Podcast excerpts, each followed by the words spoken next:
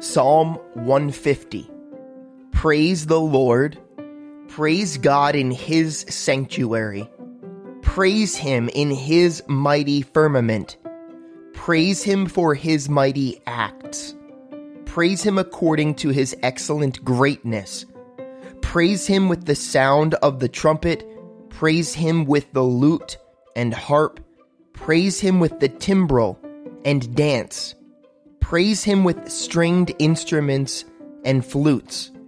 Praise him with loud cymbals. Praise him with clashing cymbals. Let everything that has breath praise the Lord. Praise the Lord.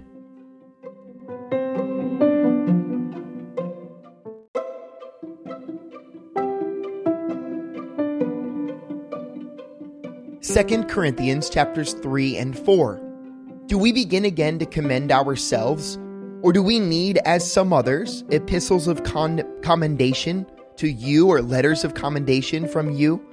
You are our epistle written in our hearts, known and read by all men. Clearly, you are an epistle of Christ, ministered by us, written not with ink, but by the Spirit of the living God not on tablets of stone, but on tablets of flesh, that is, of the heart. And we have such trust through Christ toward God, not that we are sufficient of ourselves to think of anything as being from ourselves, but our sufficiency is from God, who also made us sufficient as ministers of the new covenant, not of the letter, but of the Spirit.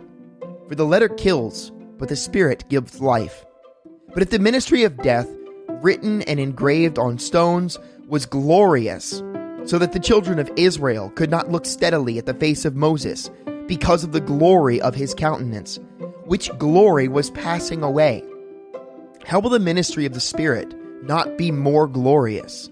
For if the ministry of the commendation had glory, the ministry of righteousness exceeds much more in glory. For even what was made glorious had no glory in this respect, because of the glory that excels. For if what is passing away was glorious, what remains is much more glorious. Therefore, since we have such hope, we use great boldness of speech, unlike Moses, who puts a veil over his face, so that the children of Israel could not look steadily at the end of what was passing away, but their minds were blinded. For until this day, the same veil remains unlifted in the reading of the Old Testament, because the veil is taken away in Christ. But even to this day, when Moses is read, a veil lies on their heart. Nevertheless, when one turns to the Lord, the veil is taken away. Now, the Lord is the Spirit, and where the Spirit of the Lord is, there is liberty. But we all, with unveiled face, beholding as a mirror the glory of the Lord, are being transformed into the same image from glory to glory, just as by the Spirit of the Lord. Therefore, since we have had this mercy ministry, as we have received mercy, we do not lose heart, but we have renounced the hidden things of shame, not walking in craftiness, nor handling the word of God deceitfully, but by manifestation of the truth commending ourselves to every man's conscience in the sight of God. But even if our gospel is veiled, it is veiled to those who are perishing, whose minds the God of this age has blinded, who do not believe, lest the light of the gospel of the glory of Christ, who is the image of God, should shine on them. For we do not preach ourselves, but Christ Jesus the Lord, and ourselves your bondservants for Jesus' sake. For it is the God who commanded light to shine out of darkness, who has shone in our hearts to give the light of the knowledge of the glory of God in the face of Jesus Christ. But we have this treasure in earthen vessels, that the excellence of the power may be of God and not of us.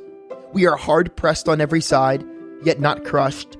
We are perplexed, but not in despair, persecuted, but not forsaken, struck down, but not destroyed always carrying about in the body the dying of the Lord Jesus, that the life of Jesus also may be manifested in our body. For we who live are always delivered to death for Jesus' sake, that the life of Jesus also may be manifested in our mortal flesh.